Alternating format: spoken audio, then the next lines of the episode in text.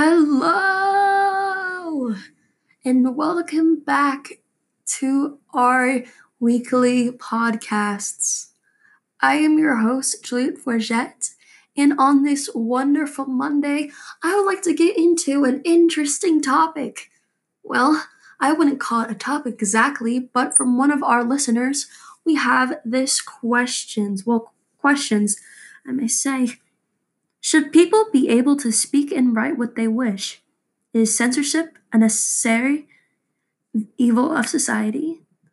Or a repression of natural rights? Well, let's get right into it.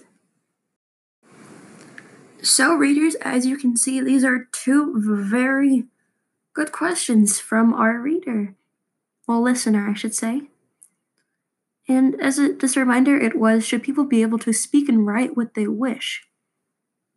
Personally, of course. If a person didn't have the right to say or write what they actually felt in ex- and thought, and then it wouldn't, then how would the world be how it is today? Well, not today, but how would it grow?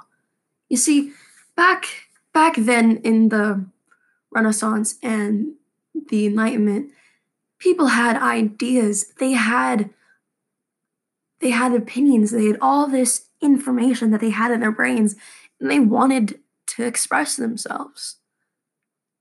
Yes, as back when we go into the Renaissance and before before and after the Renaissance, people had their own ideas about politics and Christianity, Christianity and other religions.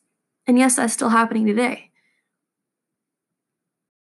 And the reason that we have all of these opinions is because we expressed them, we talked about them, we gave speeches, we gave our opinions to other people, and coffee shops, as in our presentation, or salons, we gave our opinion to other people, to political people, to people of higher powers. We talked about what we wanted to do.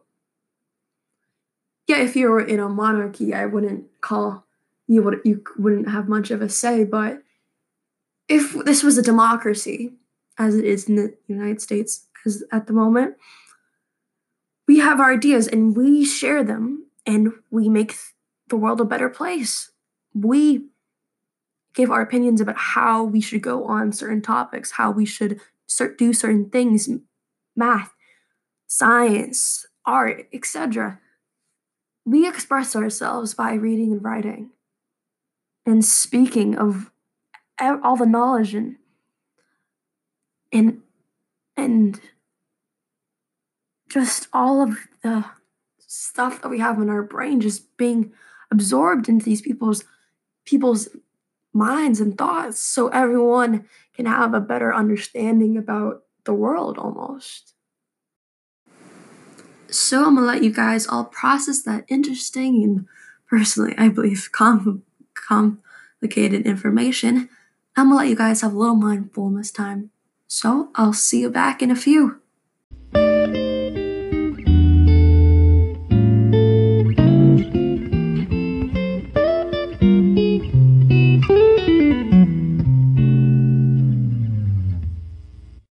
Hi guys and welcome back. I hope you all had a nice peaceful time and I hope you all process that information in my response to the first half of that question, I do understand that it may have been a little interesting and it may have been a little complex. Personally, I don't know. But the second half of the question is Is censorship a necessary evil society or a, a repression of natural rights? I personally believe censorship is a necessary evil society. Because why would you why would someone be banned or can banned and not couldn't wasn't be able to do something that they that they wanted to do? See why would someone be held back by the right to speak freely or write freely as they choose? It's i'm gonna t- i'm gonna take i'm gonna go back into the history books a few a few lessons ago from other pod, podcasts that we've done and go back to Martin Luther. You see, he wrote all of his transcripts and books and he wrote about his thoughts on everything. See, even after he was supposed to be put to death, he still wrote. You see, he still had an idea, he still had his own belief and voice, even through hiding. I'm gonna go back to present tense. You see, society that we now that we now live in is crazy. So if you didn't have a right to speak or have a voice, then then how could it even be a society?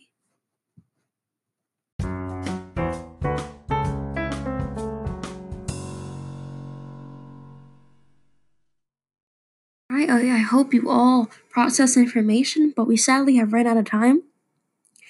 And I would love to see you all next week, and hopefully, you all listen in. This is Juliet Bush, your host, signing off. Bye.